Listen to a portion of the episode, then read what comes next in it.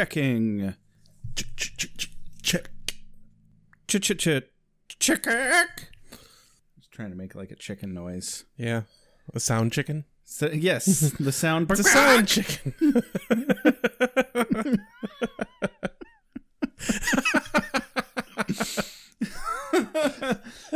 Today's episode of Beer with Buffy brought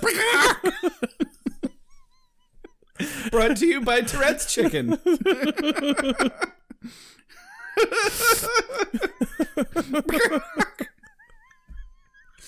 I got nothing.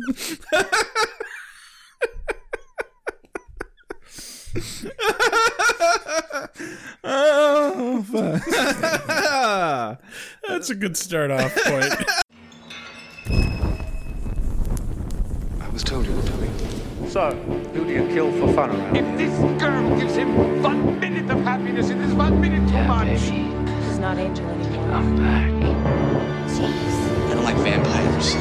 I'll take a stand and say they're not good. It's fucking fantastic. Love that sound. Uh, the ice cream bar's this way.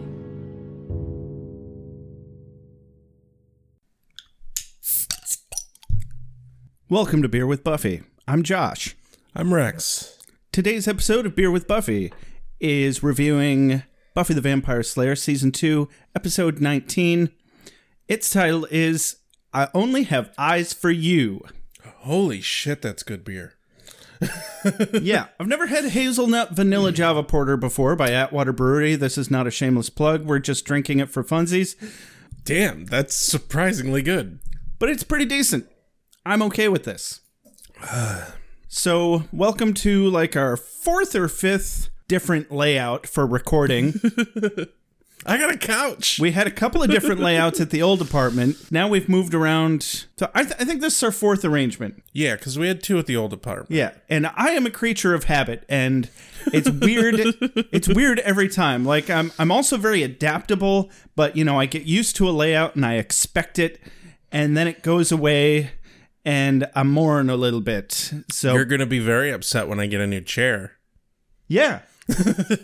I already am very upset even at the idea. I'm I live to make your life miserable. I'm simply going to have to rearrange my chair every single time we record because I will not be sitting completely on the opposite corner of the living room from you. Yeah, that's fine. obnoxious. You, I, well, I guess if you're in the couch, then that's not really the case. Cool. Well, so we- that's moot. We've solved absolutely nothing. We've solved the problem that we created ourselves. Speaking of problems, I'm really upset because, well, I've been studying for this A plus exam, which is just hardware and software troubleshooting for computers in general. I've been studying for it for like a fucking year, even though it probably wasn't nearly necessary for me to study for that long. But I was I was going to reschedule one of those exams. You have to take two of them for this Friday, so that I don't have to rush and do it by this Thursday before I have to work this weekend. Turns out Friday is the 22nd. I'm not taking that fucking exam on the 22nd. Oh shit. oh yeah. But I don't want to push it back to next Oh. week either, so I guess I'm just Right. taking it Thursday. Yeah. God. Um I mean better to take it Thursday for you. Shit. Yeah, I guess. I'm I'm happy to get it the fuck out of the way and be done with it. This has been Has going that come on. up on this podcast before? The number 22? the number 22 has the uh, A plus certification has not. Yeah, I'm trying to be a real IT crowd member. What's Jen doing with the internet? People, what a bunch of bastards. You do that one pretty good. Thank you. Roy is my spirit IT person. I specifically started trying to collect graphic tees with stupid quotes on them specifically because of him, and I've, I've failed at it quite a lot. Like most things you do. Said the pot to the kettle. yeah. So Alrighty. I guess how about a mom synopsis? That's Yeah. what we're supposed to do next, right? Hold on, let me check the schedule. Yeah, yes. The schedule says a mom synopsis. You is don't next. have a schedule. Today's mom synopsis brought to you by Tourette's Chicken. Sorry, that's just me dragging in shit from our sound check again. Yeah. It was funny though, man. It was it was the best kind of impulsive. But also, I don't think we should really be making fun of people with Tourette's syndrome. No, no. Even though they did make a brief mention of it in this. Uh, Joshua, what are you doing? Why are you making fun of Tourette's syndrome? That's very insensitive of you to do in front of people. Just do it in front of me.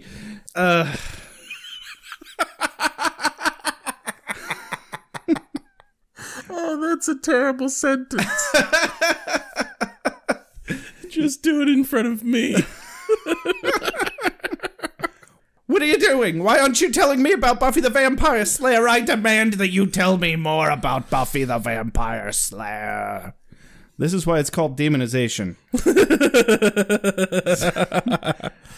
are, are Buffy and Angel back together again? They seem to be having quite the moment. Wow. Uh, we're like 35 minutes into the episode, Mom. There's a ghost at the school on the Hellmouth. Turns out Snyder has known this whole time and was commissioned by the mayor of the goddamned city Foreshadowing. that s- the, the high school is on a fucking Hellmouth. Anyway, so he's not surprised at all when food in the cafeteria starts turning into snakes and and students start reenacting this murder that happened back in the 50s s- specifically 1955 uh, and where a gun is completely capable of killing somebody but then the gun immediately disappears but the person's still dead problematic at best really anyway so they decide that they need to exorcise this ghost and buffy's very against trying to give this ghost any kind of closure because it's a very violent ghost. And I can kind of sort of get on board with that, but then we all get the warm and fuzzies when she ends up being the one to deliver it some closure, and she gets some closure as well, having a big fuzzy moment with Angel, but it's not really Angel, it's actually the ghost of this teacher from the 50s. Yeah, I that's think that pretty much covers it. that's the momonopsis. The what? The the I was trying to find a contraction for mom synopsis. The momonopsis. I don't, I don't like think that works. I don't like it either. No. Yeah. Try to have fun without me. We'll have our Armageddon. I just Someone get a chainsaw. Someone get, someone get Relax. a chainsaw. poetry. Someone get a chainsaw. You are the one Someone thing get, that's someone get a connected chainsaw. between us. You're going to hell. We open on the bronze. Duh, bronze. A We're seeing a bit more of that lately. little bit. Yeah, they're bringing it back. Did you look up this band? You're the one that normally looks up the bands. Um, I, I I didn't look up this band. am very upset right now. Um, I did a quick cursory look, but I didn't find anything, and I didn't have time. Cursorary? Cursory. That's what I meant. Yay, English. I don't speak well, despite the fact that I have a podcast. No comment. You edit this. I'm aware. you know how bad it is. I'm I'm very aware. Dear listeners, please thank Josh for all his hard work in making me not sound like a complete asshole. so we we open up on the bronze and I don't know what the band was, but the band was pretty fucking good. Buffy is up in the rafters of the bronze. Willow's staring at Buffy up in the rafter. Well, in the it's more of a catwalk really. Yeah. And she has some wonderful gilded pantaloons. Yeah, she's rocking the gold pants. But this dude comes up and asks her to the dance, even though it's a Sadie Hawkins dance, which is supposed to be reversed. Sadie Hawkins dance, the woman's supposed to ask the men. Who is Sadie Hawkins? I don't f- fucking know. I just know that a Sadie Hawkins dance is when the women are supposed to ask the men and take the men to the dance. I did not know that. Yeah, it's a whole thing. I I just thought that was the name of this particular dance. Nope. and that that was also a thing that they were doing with it. I didn't realize those two things were related. Good to know. But she turns it down because, well, she's not in the she's not in the dating mindset. Yeah, I almost couldn't tell when this guy came up to her if that was David Boreanaz or not. Christ, Buffy has a type, Oh yeah. oh, it, or rather, Buffy's type has a thing for her because Probably they both. they keep approaching her. Definitely, without question, he fits her type.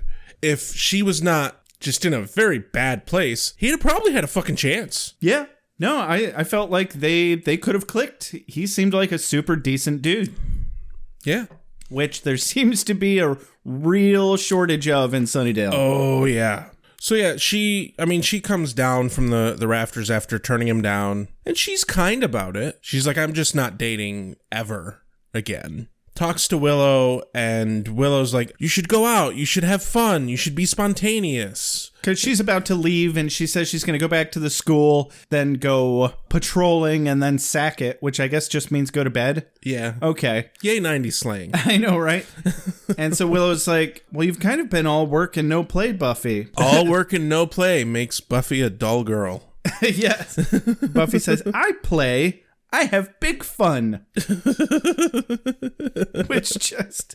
No. I don't know why it came out that way. It's just funny that it did. I've noticed that there's kind of this trend that she actually has with the with this kind of response, this sort of flippant, blatant BS, where her delivery is very similar each time she does it. Mm-hmm. It's like the the line that she had a while back, and she's like, "I'm not jumping to conclusions. I took a step, and their conclusions were." And their conclusions were. and it's that same kind of tone, that the exact same kind of flippancy. It a- it adds a, a common tonality to her character, and I appreciate that. Yeah. I feel like that particular moment that you just cited, though, she was a lot more certain about what she was saying. But in this particular example, where she's saying, I have big fun, it's more of a defensive thing. Yeah, Eh, true enough. So after she says, I play, I have big fun, uh, Willow's trying to convince Buffy to be more impulsive. And one of my quotes of the day here, I just liked the way she said it. She says, Impulsive? Do you remember my ex boyfriend, the vampire? I slept with him, he lost his soul, now my boyfriend's gone forever, and the demon that wears his face is killing my friends. The next impulsive decision I make is going to involve my choice of dentures. It is a good line. I mean, I feel like dentures are something you really don't want to fuck up. You have to eat with those. Yeah, you, like uh, my dad has dentures, and uh, the first pair he got didn't fit right, and that caused him a fuck ton of pain. I I can imagine that that that is not something you want to just do on a whim. Yeah, no thanks. Hair curlers would be something you could do on a whim. Yeah, there you go. Dyeing your hair blue. Yeah, there you go. Why not? That's a good, safe, impulsive thing to do, Buffy. Dye your hair blue. Getting a cat. That wasn't that impulsive. I mean, it's it's quite easy to get a cat impulsively though. Fair. Yeah, I did not do it impul- impulsively though. Also fair. I used to have this thing. I had an idea for a 1-hour challenge and one of these challenges something that you can challenge somebody to do in an hour and one of them is acquire a kitten. I bet you could do it. You could get two or three in an hour. Oh god, you could get a whole litter. I mean, literally all you'd have to do is go on Facebook, say, "Hey, I need a cat right the fuck now," Literally. and there would be like, "Hey guys, I know, I know of kittens. There's always kittens." you could get a litter literally. oh god, that was a bad pun. so So we go to the school. It's at night, and there are there's a couple that is arguing. very dramatically, it's a breakup. Yep, and he pulls a gun on her. as he's saying love is forever And then we get the opening. And after the opening, Buffy steps in, tosses the dude to the floor. Uh, Yanni the janitor comes in. I guess he like runs up to the woman Was it to just- make sure that she's okay. He like grabs a hold of her for some reason. i didn't i don't recall what the janitor did at this part but was it just me or did it take buffy like a full eight seasons to get down that hallway to knock him over It really did feel like it, didn't it? like i feel like she should be faster than that oh Yeah. well But yeah, she stops it and specifically knocks the gun out of his hand yep. They're like, "What's going on?" They're like, "There was a gun." And they look and there's no gun. But what's interesting is both the the boy and girl un- like they have full memory of what happened. I find it interesting that they remembered what happened, but they don't understand why they were arguing. And the wo- the woman even says as such that Yeah. they don't they don't know why they were arguing 5 minutes ago they weren't. yeah From there we go to the next day. And Snyder's back. snyder We haven't seen him since episode 10. we've missed you even though your last scene really kind of sucked Yeah. it was just lame and shoehorned and I I mean well not really shoehorned but he keeps getting these little bit parts but this one's not that much better like you almost kind of expect them to write him into the show where he'll like walk into the room, say something, and then walk out. Da-da-da-da-da. Uh, Snyder Is Odo in here? No. oh, wrong show. All right, I'll see you next season. But of course, he's Get off my immediately- promenade. But yeah, he immediately starts accusing Buffy of being the culprit in this situation. Snyder says, uh, he says, people can be coerced, Summers. I'm no stranger to conspiracies. I saw JFK. I'm a truth seeker. I've got a missing gun and two confused kids on my hands. Pieces of the puzzle, and I'm going to look at all the pieces carefully and rationally, and I'm going to keep looking until I know exactly how this is all your fault. Yeah.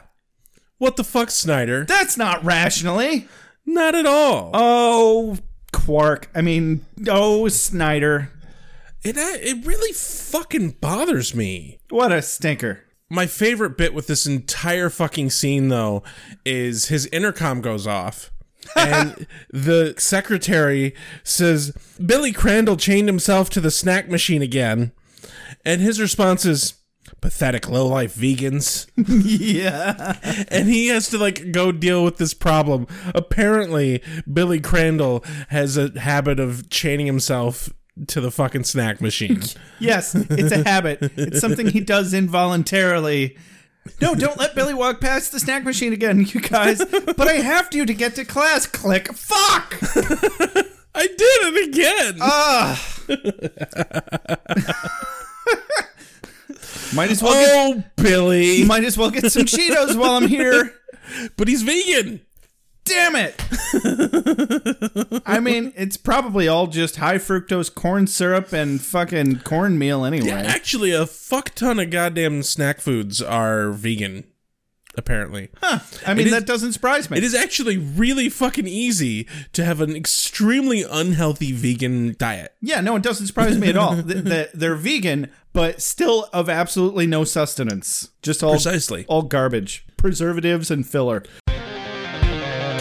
Dig this. Dig this. Sorry you had to wait. Fire, beheading, Hurry up, sweet dreams. Sunlight. Hurry up, sweet dreams. cold water, usual. Oh, yeah. I hit him. With what? A desk. Snyder fucking makes Buffy stay there and fucking wait for him. By the way, you were pretty good at the Snyder voice. I think we could actually I? we could tag team this uh this Snyder and Odo I thing. don't remember what I said. the thing about um him being a pathetic low life vegan. Oh, I don't think I could do it on- on purpose. No, no, no. Just call him a pathetic low life vegan again. I can't do it if I'm put it on the spot. Come on, you got this. Here, boy. come on. Come on. Fuck you. Come on, Rex. Here, boy. I gotta read the first line first. The intercom says Billy Cran- Billy Crandall chained himself to the snack machine again. Pathetic lowlife vegans. I'll be your pathetic low life vegan on the promenade. Uh, damn it, I was trying to do the Odo voice. Yeah, what the fuck? That's Uh, Pathetic lowlife vegans. How's that? Is that is that okay? that's all right. We'll work on it. We'll work on it. Anyway, he fucking makes Buffy stay in the office and wait for him. What a bastard. Yeah, he's like, oh, I'm not done with you, and uh, Odo off in the distance is like, I'm not done with you either. I'm coming, Odo. I had plenty of pineapple. It's gonna be. Oh my god. no. Things that make you go. "Ugh." anyway, the ghost is so kind as to grab the only fucking yearbook on the bookshelf that's and it, it's the only yearbook and it's the 1955 yearbook. No, there were lots of yearbooks on that shelf. I didn't I didn't realize the rest were yearbooks. They didn't look like yearbooks. They weren't necessarily all yearbooks, but there were definitely other yearbooks. I paused it and I looked. Oh, oh, well, okay. But he pulls the fucking yearbook off the shelf so Buffy sees it. Yeah. So I guess while the ghost is angry, he's he does want help. That's good, right? He seems to, yeah. I mean, I don't understand why this didn't come up less than 50 years later. Right. Maybe it's just because the Hellmouth is having a surge in power of some sort.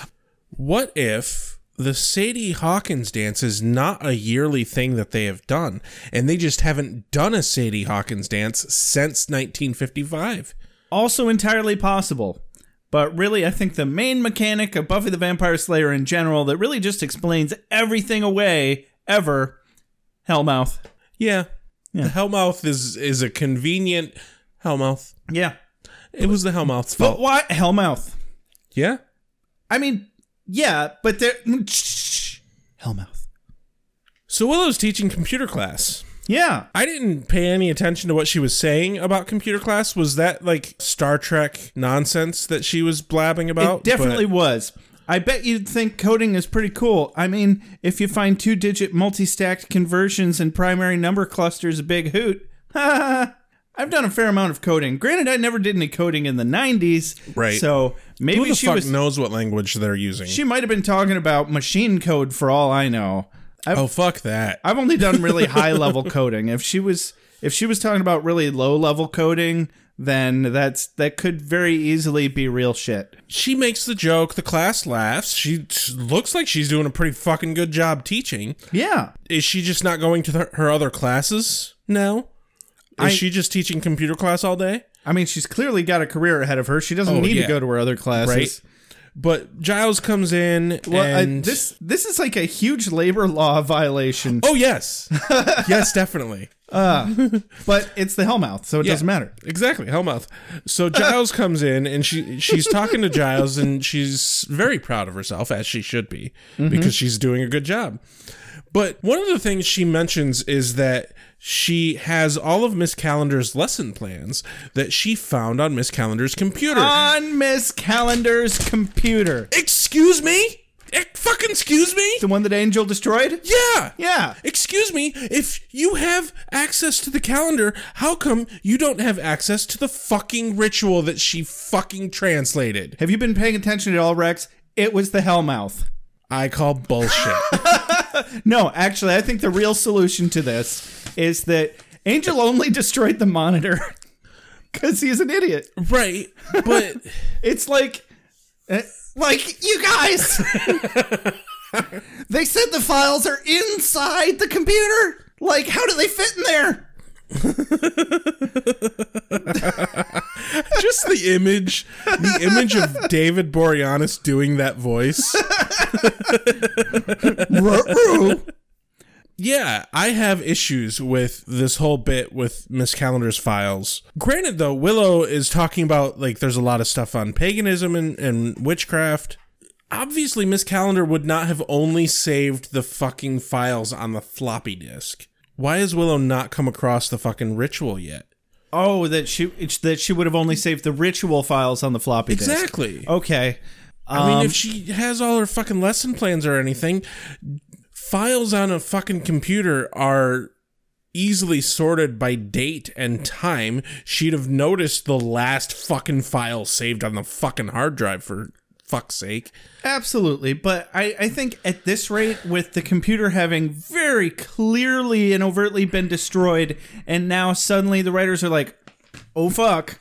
But how's Willow teaching the class? So what was it a choice just to dumb Willow down? Why why bring up Miss Calendar's files? Well, maybe maybe they're setting it up for later. But the point I was going to make is it's defying logic for the sake of convenience, and it's one of those things we have to just let go because No, I know. with them with them being like oh oops um no we can't have the computer destroyed we need that for later for reasons they have the floppy disk. they can clearly just back up on anything that they establish later yeah. kind of like um one of the goofs that they made in the episode with where oz becomes a werewolf is that the hunter dude douchebag says that he hunts werewolves for their pelts and their teeth However, in every single other episode where there's a werewolf, it's clearly established, and even in that episode, it's clearly established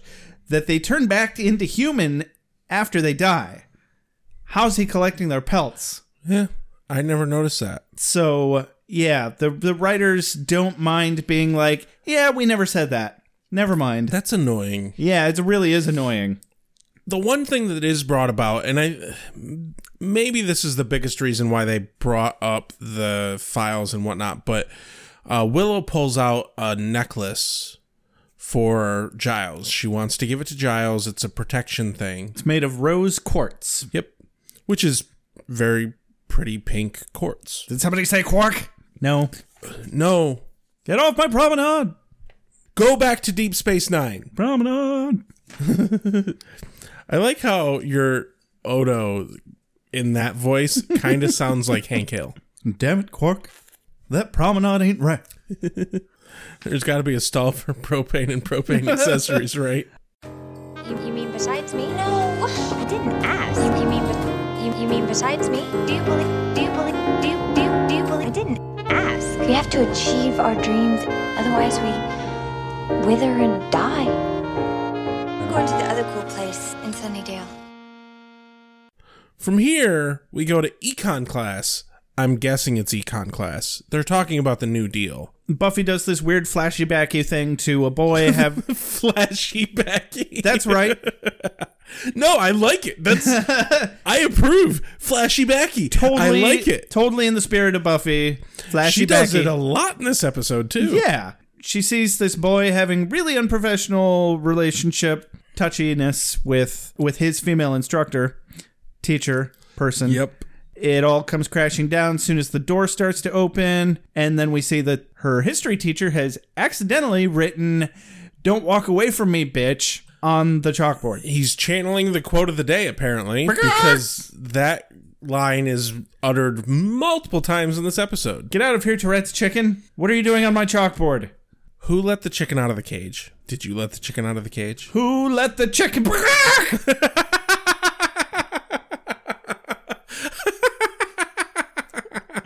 Tourette's chicken says, "Go fuck yourself." Tourette's chicken, I will roast you and eat you. That's very inappropriate, Rex. I'm very uncomfortable right now. But roast chicken is delicious. I don't know what the fuck you're talking about. I know how to slaughter and pluck a chicken. You can't, Don't think I don't. you can't say that about special needs chickens, Rex. Chickens are chickens, and I like chicken, especially fried chicken. So Buffy's telling Xander, Buffy's like, something's weird. And he's like, oh, gee, something, Hellmouth. he says specifically, something weird is going on. Isn't that the school motto? Yeah. And He's not wrong. and damned well timed moment as he's opening his locker. Did you get this quote? right before, yeah, because his whole point is it's the hellmouth. It, you know, He says, I don't want to poo poo your Wiggins, but a little domestic dispute and some chalkboard Tourette's. It all sounds to me, it all sounds like home ec life to me. he says hell- hellmouth life, doesn't he? Hellmouth. Hellmouth. Yeah, he says hellmouth life because he's chalking it up to just normal hell hellmouth weirdness. That makes a lot more sense. I heard Um, home ec. And then as soon as he opens the fucking locker, an arm comes out and grabs a hold of him and just starts slamming him, in- him into the Yeah. fucking locker. All sounds like Hellmouth life to me. Ah! exactly. it was it was pretty fantastic. So that looked like that really hurt the way it was pulling him into the locker, yeah. slamming Kudos him. to fucking Nicholas Brendan. Yeah. For that was that was Nicholas Brendan. There was no stunt double or anything like that. He was taking hits there. well, they they obviously have those lockers set up so that there's a big wide hole in the back of them. right. You know they have to get the camera back there somehow, but also it works for gags like this. But he was slamming full upper body into the fucking lockers. That had to hurt. Yeah, either that or he's just really good with you know physical stunts like that. We already know that he did a great pratfall in episode one. That is true. Maybe he is more of a physical comedian than we've noticed. And I think uh, Foley does a lot for making stuff like that convincing with the metal slamming sound effect. True, I think that's true. really what did it. I, they would never do it if this was half as professional in production as I think it was. They would never do anything to hurt an actor. That is like number one. yeah, number know- one on, on film sets and in live productions is safety first because they don't want to get sued. and more importantly, the 90s, this was 98 when this aired. Uh, the 90s were well before when this trend of actors doing their own stunts was a thing. Oh, sure. That's that's more of the the uh, mid 2010s that all these actors are like, I will do my own stunts. Well, I know Viggo Mortensen insisted on doing all his own stunts in Lord of the Rings. That was Right. around 2000. And so did Tom Cruise when he did Mission Impossible. which Mission Impossible though? The first full feature length motion picture with Tom Cruise. Really? Yeah. So the locker attacks. Yeah, I mean, were you as equally annoyed that why would Buffy open the door and shove her face peeking in vi- the very first thing? I have no idea. Like that's the best way to lose your eyes. right. Like the, it was a hand that grabbed him and just poke it- poke her eyes out. Yeah, like Boop. and blind Slayer can't help anything. but I think the ghost is legitimately trying to get Buffy to help.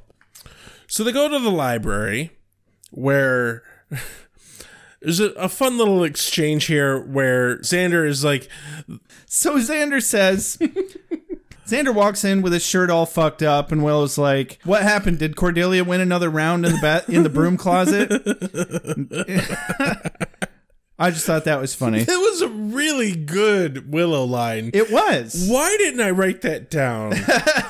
So congratulations, Willow, for you know being able to roll with the punches. She's still got a good amount of cattiness. So, uh, but basically, they find it. They they decide that it must be a ghost, probably a poltergeist, because it's very violent. Giles says, "Ooh, sounds like a, a paranormal phenomenon."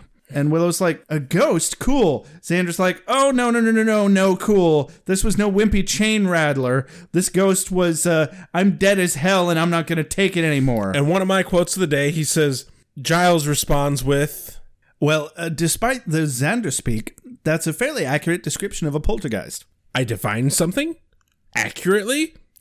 Guess I'm done with the book learning. Damn right. so He all flippantly like flips the a book closed and everything. It's fantastic. yeah, it was it was an excellent moment.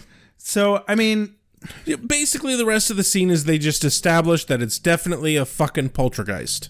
yeah, and that they they pretty much need to assuage the ghosts. They need to heal his pain. Yep. You know, it's fucking Field of Dreams all over again. Oh yeah, we go to the school at night. We get the same lover spat scene with Yanni the Yanditor and one of the teachers. This time with Scruffy and Mrs. I had her name a minute ago. It doesn't matter. Random red shirt teacher, and she ends up actually dying this time though. Giles overhears what's going on, Yes. and he thinks it's Miss Calendar He does. already, which is a bit weird. That's that's a whole nother well, did you hear the the whisper before he left the library? yeah, It was definitely a female's voice that but I said, think it's the need teacher. I think it's the teacher, not Miss Calendar. you." Eh, I th- I think we had ourselves a fuchsia salmon there for a second. I think Yeah. I think they made it a female voice Fuchsia Sam. on purpose to throw us off. Ah, but we do find out later that it's it's not one ghost or the other ghost. It's both ghosts. yeah, exactly. doing this haunting. Exactly. And so Yanni actually kills the teacher. Yeah. out on the promenade. Giles tackles the dude and they watch the gun vanish. Yeah. It was a really cool effect. It was. It was like sand with too much air in it. I don't think that works the way you think it works. So So then we go. Mm, well the janitor's confused just like the kid was. yes, of course. And but now He actually fucking killed someone. and Giles is like, "What's going on? You just shot someone." So I just want to mention it now before we go to the layer scene because I might forget by the time we Right. get back to the library. Giles is talking about this, and it sounds like it's the next day, and the police have come and gone from this whole incident. And like this poor janitor probably just went to prison for a long time. This poor janitor is in the same fucking cell block as the hyena kids. yeah, exactly. Well, no, the hyena kids might have gone to juvenile. Okay, they're in the same mental ward Sure. because they remember doing horrible things for reasons they can't understand. That, like, he joined the hyena kids. But I mean, without a murder weapon, they might have a harder time convicting Here's my him. question: How fucking confused was the fucking medical examiner when he didn't find a bullet? Or well, no, it's not not so much the medical examiner, unless there wasn't an exit wound. Uh, but let's assume there was an exit wound. How no, can- she got hit in the chest. There's rarely an exit wound when with chest shots. Okay, then probably the medical examiner. But if there was an exit wound, the ballistics person would have been the confused one. Either way, somebody on that forensics team is going to be very confused. Now, at most, that was a nine millimeter handgun that would not have an exit wound with a chest with a chest shot. So the chances are the the medical examiner was really fucking confused when there's no bullet. Hellmouth. but he's probably all on the mayor's payroll too, so it works. Yeah, absolutely. There's a reason why we're here. Reason why we're here. Reason why it's now. Reason why it's now. There's a reason why we're here. Reason why we're here. Reason why it's now. Reason why it's now. To the The new layer as uh, Angel is showing Drew the new garden. and being a complete dick about it. Right. And Drew just eats it right up. Yep. Angel is showing her the garden. She loves the garden. He wheels in and says, "Big windows, lovely gardens. That'll be perfect when we want the sunlight to kill us." Yeah, basically. And Angel just can't stop making wheelchair jokes. Right. It's way worse than me making fun of a chicken with. Ter- Way worse. that hit the stairs, take a stand, man. Two of them in one. Goddamn. yeah. Got to be able to roll with the punches. Well, looks like you've already got that part down. Very funny, mate.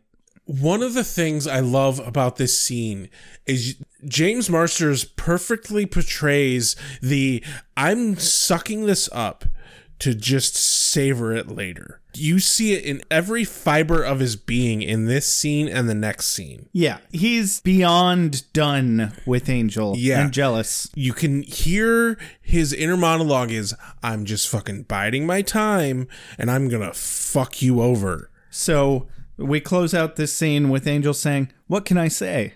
I just love to see you smile." And Spike says, "Yeah, you're a giver." As, my God, the way he's just all over Drew. Right? I thought especially in the next scene that they're in. Holy shit. Oh, I'm confusing it with that actually, but No, he's all over her in this he's scene. he's too. all over her in like every scene. But I was thinking of the one where he's like running his hand up her stomach. He's all but molesting her. I really thought Drew had more loyalty to Spike. Yeah. I really can't believe that. She, I know she's batshit crazy, but she's not completely. She should. She's healed. But Yeah. the writers were like, "No, we didn't like that idea. Let's go back to her being crazy because it works better." Um. Oh, and also she's not. Well, she is in love with Spike, but it's more like she'll just go for whoever's more fun at the moment. yeah, it's confusing. Sure, he's a blood-sucking evil demon, but I feel bad for Spike. Yeah. So the abridged version: vampires get a new lair. Angel's a dick. Spike is unamused. To the library. To the library. Basically, Giles just recounts the this incident. Yanni the Yanitor remembers the whole thing. He'll end up with the fucking hyena kids. Wilbuff And- Zan thinks he is clearly mistaken about the ghost being Jenny. Yeah, Giles is gung ho about it being Jenny. Willow, Buffy, and Xander are arguing with Giles about it being Jenny because it makes absolutely no sense, and he just won't let go of it. So he says, "I I appreciate your thoughts on the matter. In fact, I I encourage you to always challenge me when you feel it's appropriate. You, you should never be cowed by authority, except of course in this instance when I am clearly right and you are clearly wrong." Hey, Giles, you're wrong, buddy. Hellmouth. Yeah, and immediately they cut to the computer room where obviously the Scooby Gang needs to have a conversation about the situation without Giles fucking it up. Yeah. I love that they completely find a solution to this immediately. devoid of Giles's help and they specifically leave him to his own devices Yeah. while they're actually um carrying out the plan later. Willow finds the fucking news clipping and they narrow down exactly who the ghost is within fucking seconds of a Google search. Seconds. So they go straight to the computer room. Google existed in 98, right? I I feel like it was only just coming around um, when I was in like ninth or 10th grade, which was 98. No, no. In in 98 it was Ask Jeeves. something like that. Yeah, Google was just up and coming, But they didn't say anything about Google in this episode. No, it was no. just I'm just saying that, like, how she found that news clipping awful fast. She found that news clipping Google fast. she was specifically looking up shootings at the school, and I just assumed that she was checking something on their internal servers, on their intranet. But Buffy, yeah, is super bitter and just very callous about the whole love thing in this episode. Well, they all come to the same conclusion. Clearly, Giles is suffering the emotional fallout of losing Jenny and desperately shooting in the dark, n- no pun intended, to feel like she's not gone. And he's Yeah. still in denial about Jenny, which is really sad, but they all agree on that very quickly. And Buffy blames herself, as per usual. And then From there, we cut to the lunchroom. yearbook. Because Buffy's like, I know what year it was. I just assumed that they picked it up. Yeah, I mean, it was it was really quick. That's that's the scene where they look at the yearbook Anyway, the next scene is the lunchroom. cafeteria. Uh, Cordelia's complaining about the Sadie Hawkins dance. She is unquestionably not a feminist. she wants to be fucking wooed and paid for. Right? Well, neither's fucking Xander for that matter. She's like, whose idea was this? And he says, probably some hairy legged feminist. Right. And I was like, what's that about? I mean, we know Xander's not a feminist. My question with Cordy and bringing up this now is this is the day of the Sadie Hawkins dance, and she is just now bringing up that it's bullshit. The day of the dance, she's complaining about it. Why had she not brought it up before this? So all of the food turns into snakes. Yeah, immediately. And uh, what it's the fuck? clearly because of all the carbs that they were serving. Yeah. Everybody was hallucinating because they were going into anaphylactic shock from too much goddamn Did you too notice? high a blood sugar. Jesus. Did you notice how sloppily the lunch ladies were just like slopping the spaghetti onto the plate? There was like spaghetti hanging off the plate when they handed it. to Oh, I kids and noticed how everything. sloppy it was. Damn you, get out of my But cafeteria. ev- everyone scatters. Everyone runs. Uh, Cordy gets bit by this by a snake on the face, which she is unhappy about. Um, but we get some foreshadowing for the mayor because obviously Snyder is controlling the situation and talking to the the cop. the mayor. Right, we get. s- Hold on, lem- I'll get there. So he's talk. Snyder is talking to the cop about how to cover up and explain the situation. yeah, there's a sewage backup. Right, It looked like a sewage backup to me, Rex. right. But he specifically says something along the lines of, "Oh, we can't keep lying to people like this. What are we gonna do?" And the cop is like, "You signed on for this. The city council thought that you would be able to handle this. Should I talk to the mayor?" And Snyder goes pale fucking white and is like, no, don't talk to the mayor. because, and that's some good fucking foreshadowing and bringing up the mayor in this episode. Did you not think that was a good excuse, Rex? Last time I had a sewage backup, it looked a lot like snakes. Um, we're not going to talk about your sewage backups. We do not have time nor the intestinal fortitude to talk about your sewage backups. Would you put the chicken back in the fucking cage? Tourette's chicken disapproves. Put the chicken back in the cage. fucking sad pagok. See what you did, you insensitive prick. I will pluck that chicken and eat it. Yeah, well, you already did emotionally. It's got nothing left to live for, Rex. Good. it will be delicious. Yeah. Hey, got your steak, steak. Hey, got your steak, steak, steak, steak, steak, steak. So from there, we cut to Buffy's room where they're talking about the situation. Cordy and Buffy and Willow and Xander are all there. They decide that they have to do a s an exorcism. Cordy gets a good line here. She says, Are you crazy? I saw that movie. Even the priest died. Which, valid point. Right? But apparently, at this point, it's hypothesized by the Scooby Gang that James, the, the male ghost, is fixating on Buffy specifically. Luckily for the Scooby Gang, the exorcism requires four whole people. Hmm. But the. So Willow, Xander, and Cordy have to be spread out and light their candles, and Buffy has to be in the center, and they have to be at specific areas of the weirdness going on. Yeah. So what did they call it? Um, I heard a Mengus tripod, I didn't write it down. like a mingling or something like something weird. Yeah, I don't something know. like that. Some sort of occult. Yeah, thing. and then we cut to the school with their walking into the school to get ready to set up for it all. And w- my favorite part about this whole fucking bit is that they're foreshadowing how much Willow is getting into witchcraft. yeah. I didn't realize that Miss Calendar being a techno pagan was such a catalyst to Willow becoming a witch. Yeah. And I like that. I like that they they brought it in very subtly. But of course, Cordy is like, "Oh, this will be a piece of cake."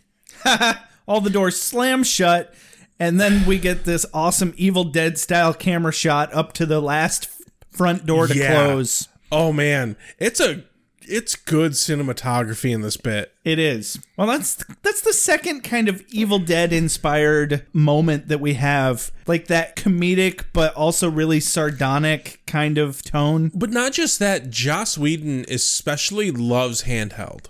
But he does handheld in a good way, as opposed to a lot of fucking uh, directors nowadays do handheld in a fucking sloppy way that makes you just queasy.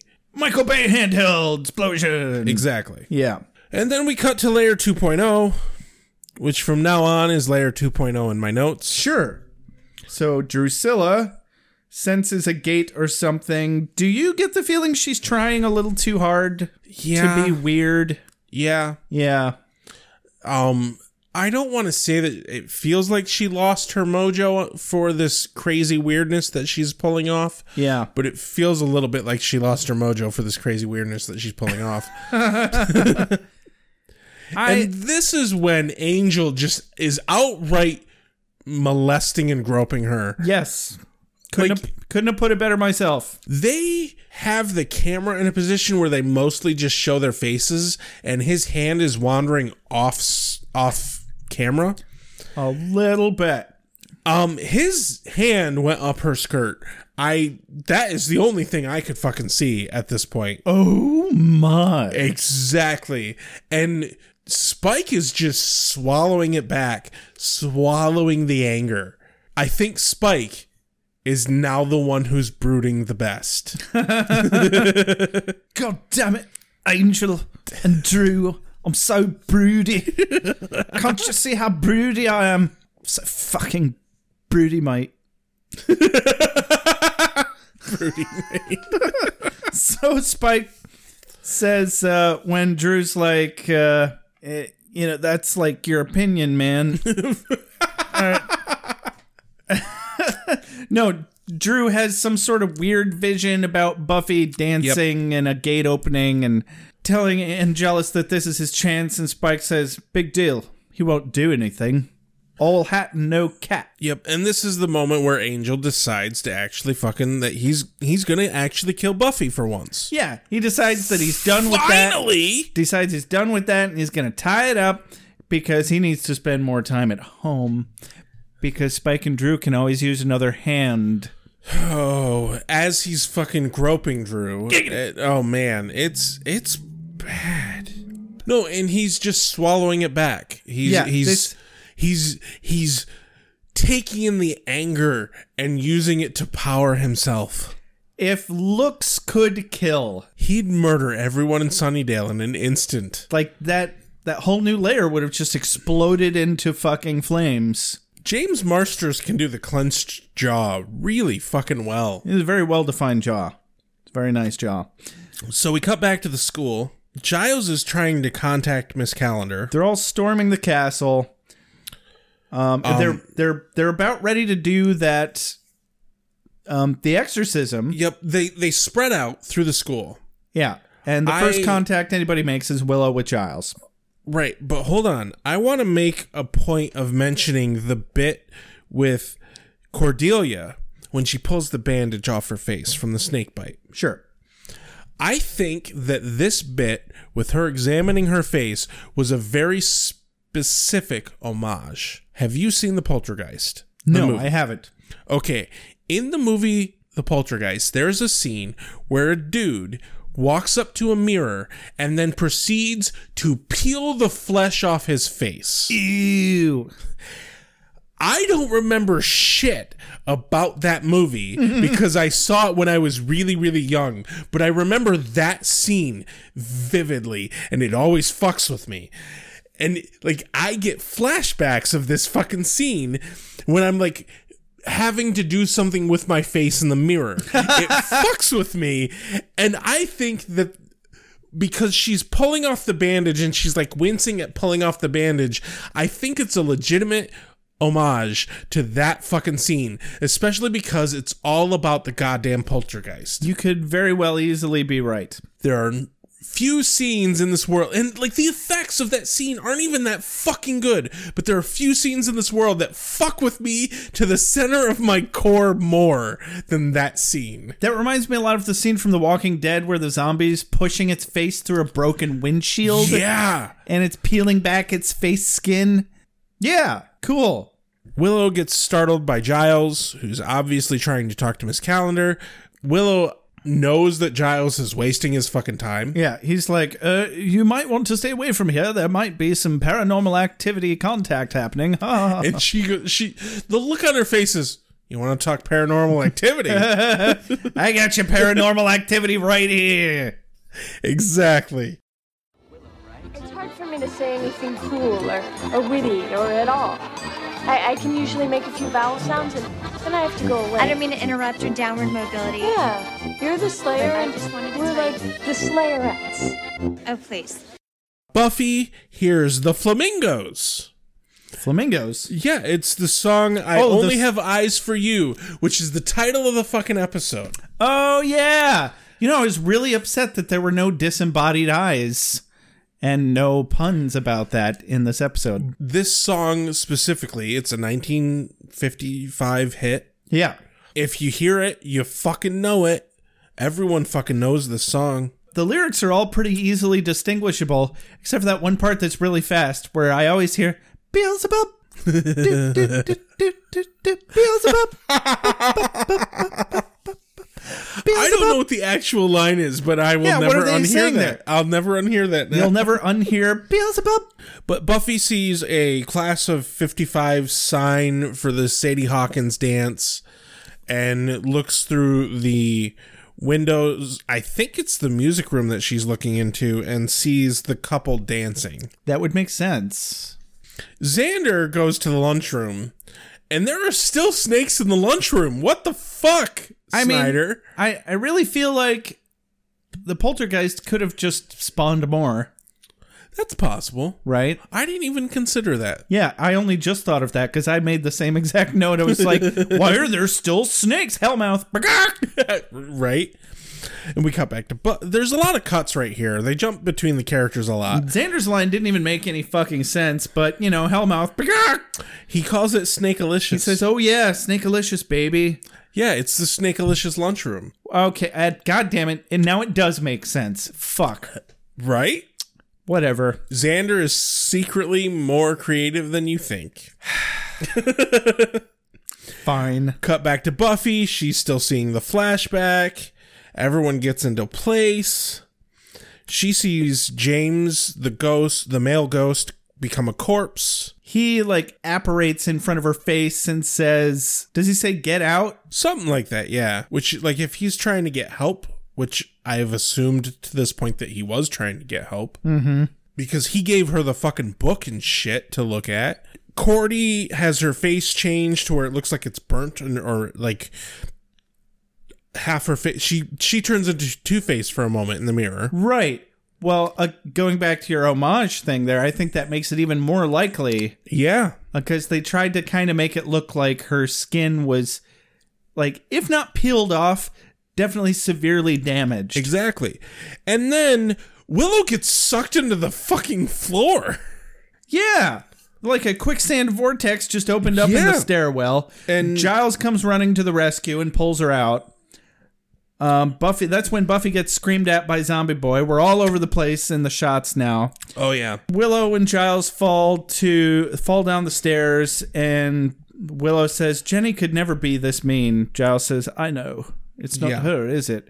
Almost disappointed. I think this whole episode he's holding on to this hope that he can channel the ghost and actually communicate with her. It- he could feel like she's not completely gone for a second and not completely I helpless. suspect that if she's in the afterlife, like fully gone, gone, he won't be able to commune with her. yeah. And so they do the chant. And I personally think that it was Cordy's fault that it didn't fucking work. Oh yeah, because she had to throw a totally in there. Yep. she ruined it. She didn't do the chant right. Uh huh. They never touch on why the chant didn't work. They never even question why the chant didn't work. Nope. But it's totally her fucking fault. But they do the chant. It fails. They get run out of the school by wasps. Yep. Buffy breaks a double door. Fuck. You all right there, boss? Beer is a bad substitute for oxygen.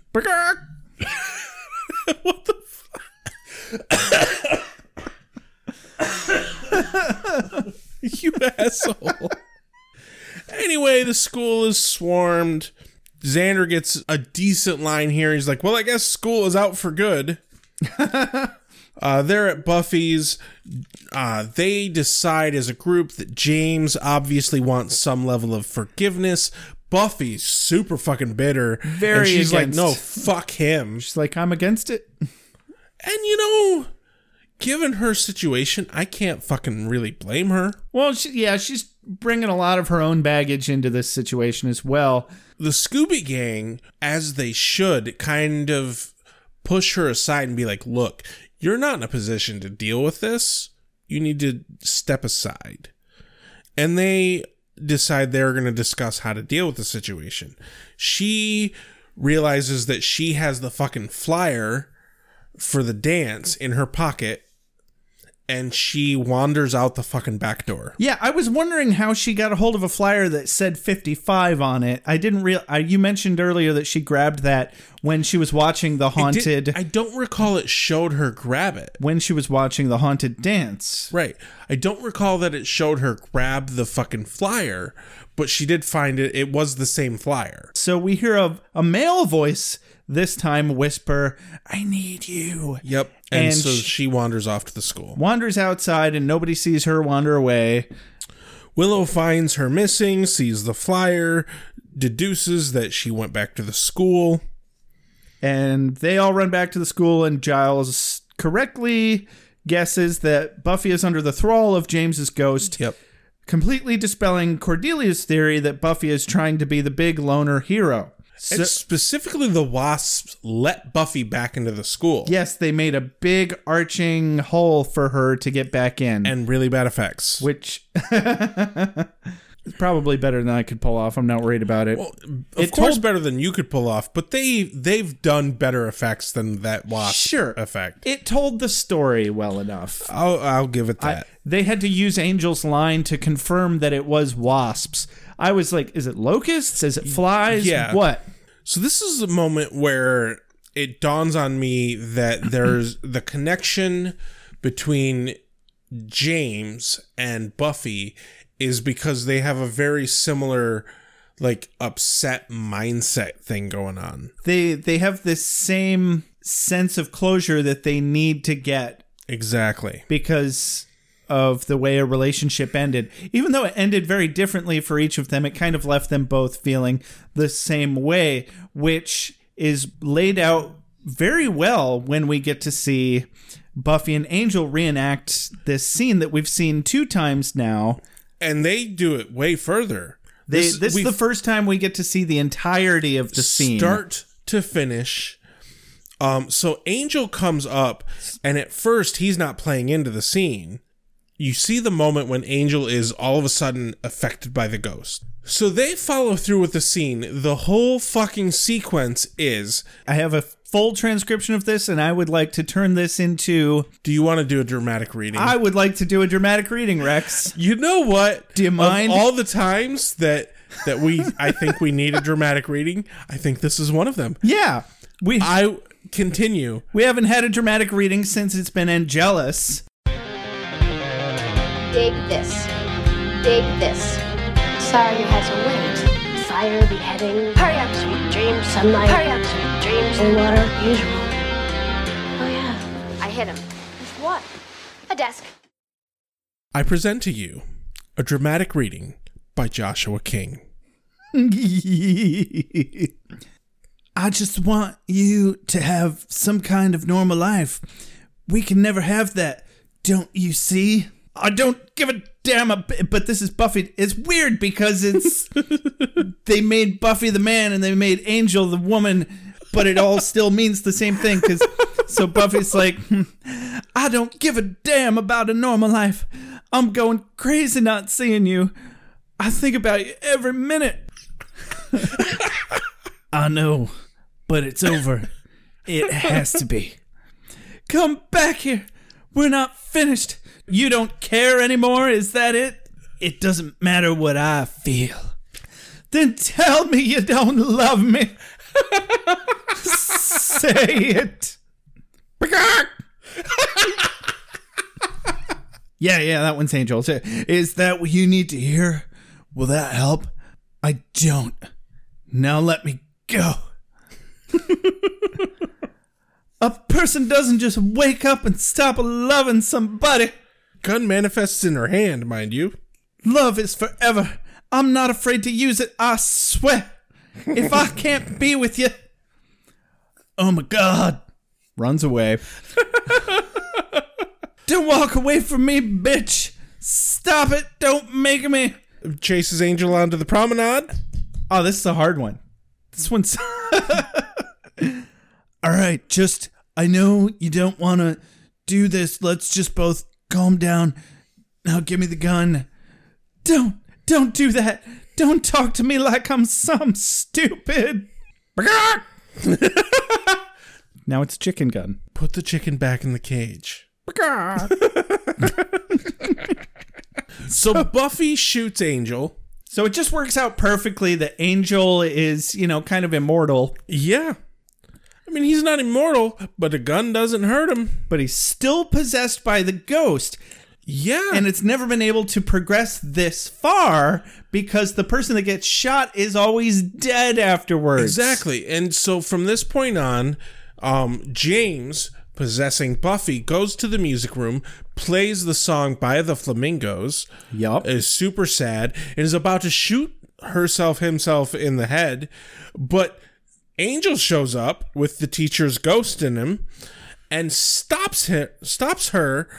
This is confusing, the I gender know. switch thing here. But I- I had Stops to start- Buffy from shooting Buffy in the head. Buffy James and Angel Grace. There we go. So Angel Grace stops Buffy James from shooting Buffy James in the head. Exactly. and specifically, Grace forgives James for murdering her and forgives James for the situation and the effect when this happens they get the closure the fucking spirits leave buffy and angel and it's a really good of cg effect Yeah. So we've we've had several moments in previous episodes where they really mastered the double conversation, yeah specifically with uh, Larry coming out to Xander. this is even better than that This they took that concept and they said, "What if we apply it to the actual season arc?" yeah and a cha- exactly and two characters that we actually care about. And the, what makes it so effective in this this sequence here is the conversation that Grace and James is having is word for word the same conversation that Buffy and Angel are having, and there's no change in nuance, and it means two completely different fucking conversations. Yes. It blew my goddamn mind. Yeah, it it kind of hurt a little bit. it was amazing. It was amazing. But after they kiss and the, the spirits leave them, Buffy looks at Angel and is like, Angel, and he realizes what the fuck happened and he throws her aside and he runs away because she makes him feel human. And he snarls and he runs away like a toddler. And She made me love. exactly. And so the wrap up's pretty quick here. The library wrap up is really just Buffy explaining to the rest of the Scoobies what happened and that she forgave him, Grace forgave James, and that Buffy doesn't really fully understand why Grace forgave James. yeah, school is not out forever. Buffy is still confused, but as Giles succinctly puts it, does it really matter? Exactly. I didn't think so. And then we get the layer wrap up, which is just so much better. considerably better. Angel is being Angel. He's a lovophobe. Angel and Drusilla decide to go off and kill a toddler. yes. They leave. And Angel, of course, gives a moment of being able to jibe at, at Spike because he can't go along because he's stuck in a wheelchair. and like- they leave. He says, try to have fun without me. And then we get the scene that we've been waiting for, Josh. Oh my fucking god, it's finally here, Rex. Spike puts his foot down off the s- off the, the little pedal of the wheelchair. I'm like, you can do it, little buddy. he stands up. Come on. With perfect ease. Come on, take your and first he step. kicks the fucking wheelchair aside. Oh, that's my little spiky boy. yeah. Dun dun dun. Oh, who's my little vampire?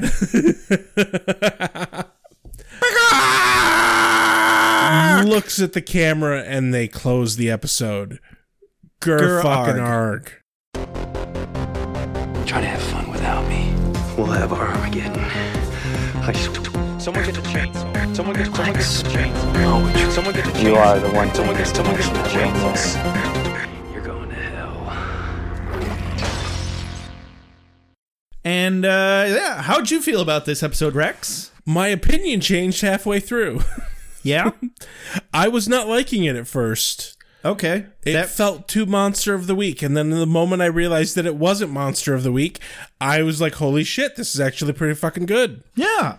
I do have a fun piece of trivia for this. Oh. I found this awesome little tidbit that Joss Whedon, in an interview, said that this episode, the acting in the last sequence with David Boreanaz and uh, Sarah Michelle Gellar, this acting, this whole bit was the moment where he's like, that man can carry his own show Oh, damn. this is the episode the scene where they were doing the double conversation is the entire reason why the entire angel show exists Awesome. i don't know that i agree with the fucking with that point though Right? don't get me wrong the double conversation is fantastic but i don't think david boreanaz really hit it out of the park here not yet he held his own and that a lot of times is a hard enough thing to do especially with i mean we were confused just watching it and it's because we were picking up on the subtle nuances as they were coming at us and they never missed a beat and when when it can flow together so smoothly like that flawlessly which is rare true I think that's a sign of a goddamn good performance. Maybe not an Oscar performance, but good enough for him to be on his own series. Absolutely. I mean, I'm I'm not gonna go against uh, Joss Whedon's call on that. I can't. I mean, obviously, Yeah. Joss Whedon knows what the fuck he's doing. Yeah. When he decided this to make give Angel his own show, he did a good fucking job with it.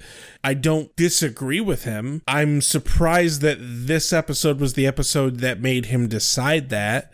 Well, I, I think it was a straw that broke the camel's back kind of experience because look at the subtle nuance he's been giving to Angelus as opposed to Angel. If he had just been playing plain old Angel this whole time, that's not giving him a whole lot of expansive area to really show off his skills. So, you know, finding a way to differentiate Angelus from Angel, great. That's pretty good. You put some thought into this. But then being able to go from Angelus to 50s school teacher female and wrap it into his old angel character all at the same time. He was three fucking characters at once, dude. You Three. know what? You know what? He was all three characters at the same fucking time. You're not wrong. And you know what? And okay, yeah. I I bow to your argument. He's a believer. He couldn't leave me if he tried. How'd So- you feel about the episode? I was really expecting this to be another Monster of the Week episode with Angel shoehorned in for no good reason, but it didn't end up being that. And it ended up being so much more. No, that final scene, everything else was pretty par for the course, but that final scene sold the episode for me, and I fucking loved it. Why don't we try and pick a quote of the day, though? I'm giving this quote of the day solely because I think that this will be the last instant that we get to have a Snyder quote of the day. And I'm going to give it to his response to the Billy Crandall being chained to the snack machine, the pathetic low life n- vegan line. The whole sequence of the receptionist saying he's chained himself to the the snack machine and his response that to me speaks a background story to Sunnydale that we only are getting a glimpse of. I kind of want to know what happened to Billy Crandall. when you put it that way. So my quote of the day, I'm gonna give to Willow. Xander, what happened? yes, Did Cordelia win another round in the broom closet? this was very close to m- the top of my list as well. This is a completely self-evidently amazing line. Not only is it it's funny coming out of Willow, and it's Yes. it's also showing us that she's started to move on from Xander and that she can make fun of him and Cordy now. Yeah, she finds the humor. Yeah. And you know what? If there isn't any other sign in this world that somebody is truly coming into themselves, it's finding the humor of an absurd situation. Yeah. And it just it alleviated some some stress that I didn't know that I had. And it was very nice. Thank I you, can Willow. accept that. I can accept that. Yeah. So this has been Beer with Buffy. As always, find us on iTunes, give us a review, like, subscribe, look on our website. You can find a list of all the fun places that you can listen to us. Unfortunately, you can call our voicemail. What's the number for that, Josh? You can call us at 269-743-0783. find us on Twitter, find us on Facebook. We have a Facebook group. As always, shout out to our fabulous composer, Ben Alexander. Thank you for making this beautiful music. As always, this has been Beer with Buffy. I'm Rex. I'm Josh. Have a good night. I fucking knew it was coming. You are the slayer. Lives depend upon you. I make allowances for your years, but I expect a certain amount of responsibility, and instead of which you en- enslave yourself to this this cult. You don't like the color?